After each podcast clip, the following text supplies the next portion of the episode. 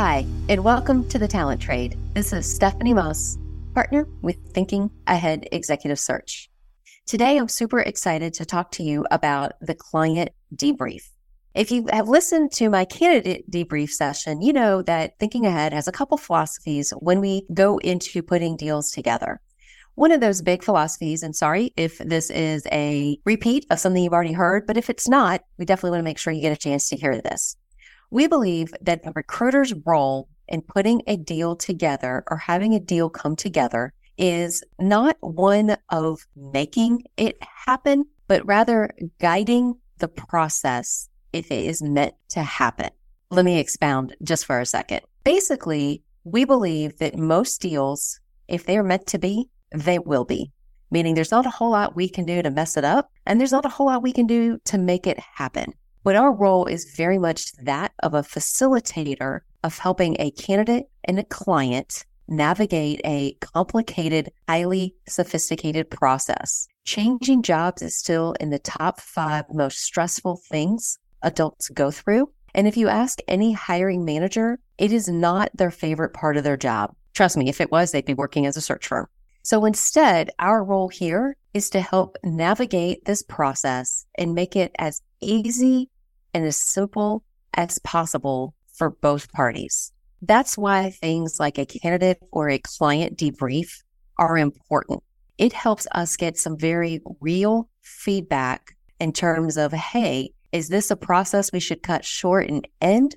If not, if we're going to continue the process, what do we need to make sure we get answered or addressed or handled before it gets to the 11th hour?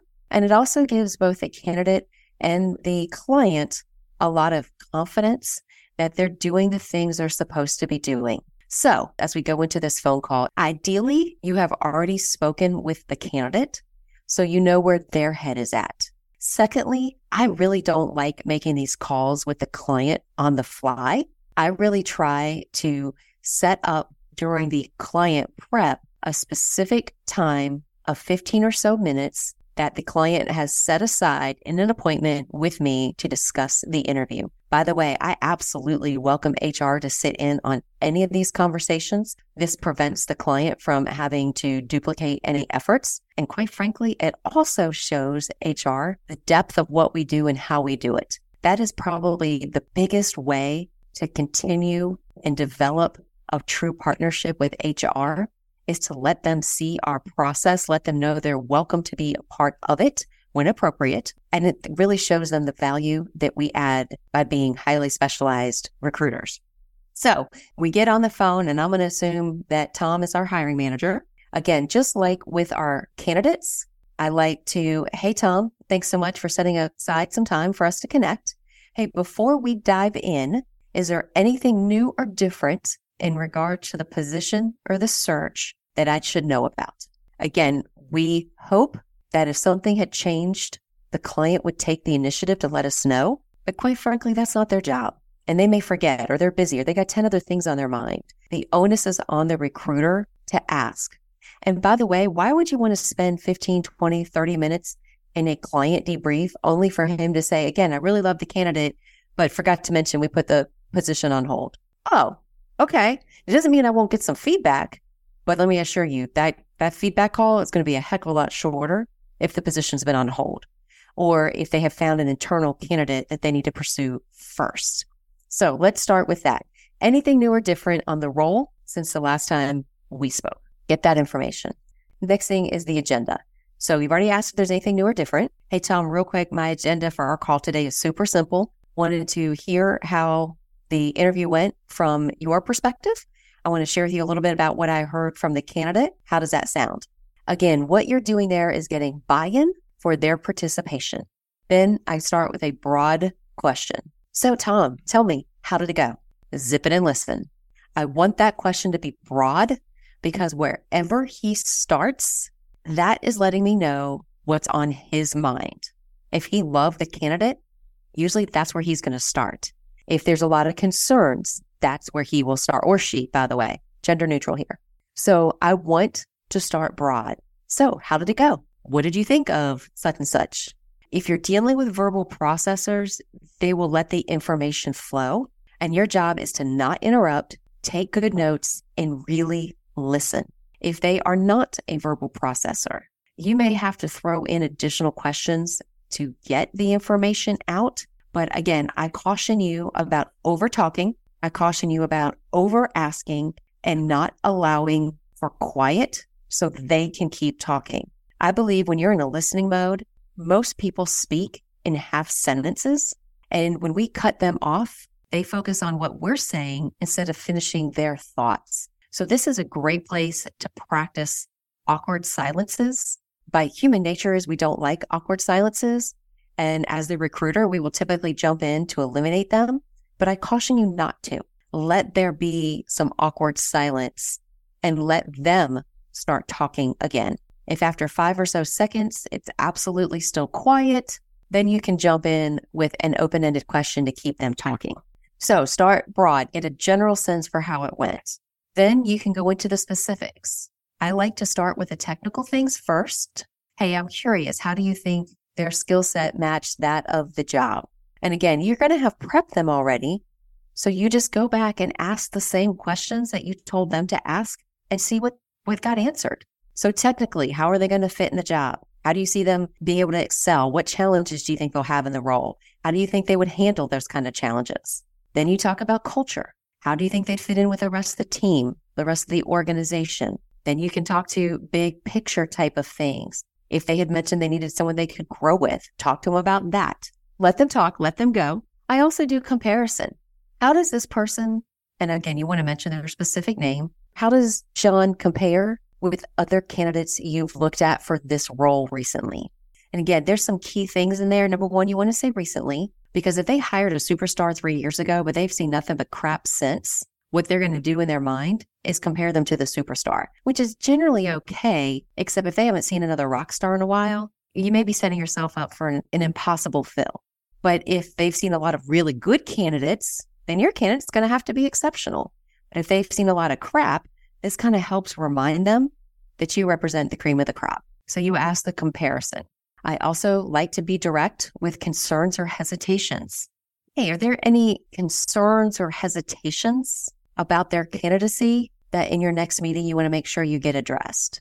Again, very specific about what you're asking. You're planting that seed about a possible next meeting. Then I go into a little bit of a summary mode. At this point, we are absolutely assuming you're getting positive feedback.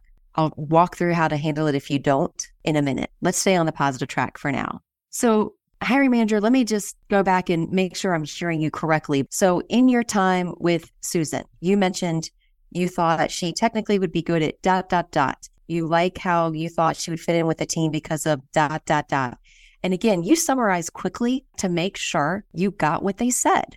If you're wrong about something, it gives them an opportunity to correct it. And then lastly, if you're right, it reiterates, yes, those are the things I like. This is why I like them, so forth and so on. Okay. Hey, I'm just curious, hiring manager, was there anything in your time with Susan that you guys didn't get to that you were hoping to? I also asked directly, did you talk about money or compensation? I know I told you not to. Ha ha ha. But did you do it anyway? And if so, how did that go? By the way, about 50% of my hiring managers, even when I tell them not to talk about money, they can't help themselves. They're so used to it and I let them off the hook. But at the same time, if they did, I absolutely want to know what was said because at the end of the day, if we get to an offer stage, I'm the one doing the negotiating and I need to know what was promised or what was talked about. The next thing I like to do is to share the candidate's feedback. Now, with that being said, I do have some clients that want to hear what the candidate said first. So if that's the case, and by the way, that's normal human psychology it's a sign of insecurity of, you know, before I tell you if I liked them or not, what did they think? And that's fine. I'll give them something short and sweet. Hey, I do have to tell you, I, I got some very positive feedback from Susan. She really enjoyed the time together. I, I definitely want to share with you a few other things, but before I do, tell me what you thought. Let's make sure we're on the same page. Then I go through, then I jump into the client's debrief. Then we come back to, let me share with some specifics. And again, I highlight a positive from each of those three categories. Positives about the hiring manager, positives about the role and positives about the organization. Then I go in to start setting up the next step. Hey, Tom, in whatever next step there is with Susan, what else do you need to learn about her, her skill set, etc. What would be important from an information gathering perspective as we continue this process? And then typically I'll say, Hey, typically what, what is your next step? Who would you need to meet with? We go through some of those details. And at this point too, I will let him know, Hey, in some of the feedback from Susan, one of the things she was hoping in terms of next step was to get some more information regarding X, Y, and Z. So when we go to set that up, let's make sure there's someone there that she can talk to about that. And again, this is where we add so much value. Recruiting today, especially in the talent market we are in, it's the tightest labor economy of our lifetime. So every shot on goal has to count. This is where the value comes in. This is where you're setting up your hiring manager, not just for a shot on goal, but a really, really good shot on goal. Both parties have expressed interest. Now you continue to help customize the recruiting process so that if this deal is meant to be, it can come together. You talk through next steps, who else needs to be involved. And I like to ask the question too Hey, is there anyone else other than me in HR you need to talk with or share this feedback with before we get the green light to move to the next step? One of my biggest pet peeves is when I'm talking to a hiring manager. And by the way, this is 100% on the recruiter if it happens. They go, Oh my gosh, I love Susan. I want to bring her back in. Da, da, da, and I'm all excited and everyone's all excited. We're full steam ahead. And I say, Okay, I'm going to send you an email, send me your availability, blah, blah, blah, blah. And then the email response I get is, Hey, uh, I was talking with my boss and we're going to hold off on the next step. Not sure, dot, dot, dot. Nothing frustrates me more because most of the time by then I've already gone and told Susan there's going to be a next step. So again, putting the onus on the recruiter, you say, Hey, is there anyone else we got to get a green light from before we move this process forward? Then you talk about next steps, start working on getting that set up. Again, this whole thing, 15, 20 minutes. Thank them for their time. Say, Hey, Tom, I really appreciate your time. I told Susan I would share with her your feedback. This is what I'm going to share with her. Share a couple of positives and then let the hiring manager know, Hey, these are the couple things you said you'd be important to know more about so that she can be prepared for the next meeting. And you get their blessing on what you're going to share. The other thing, too, oftentimes we have multiple candidates in the process. Hiring managers can be slightly apprehensive about going all in on one candidate. Hey, we really did like Susan. In my mind, she might be the number two pick out of the three candidates we're looking at. Well, I'm probably not going to go run tell Susan she's number two unless I've already gotten permission to do so. But I will coach that client, but here's how I'm going to recommend that we handle the situation. Because quite frankly, number twos get the job all the time. Here's what I'm going to say. This is what we like. This is where we want to learn more. And I will remind her she is one of three candidates interviewing and that while we absolutely really liked her, we have to continue to vet the candidates before we make a final decision.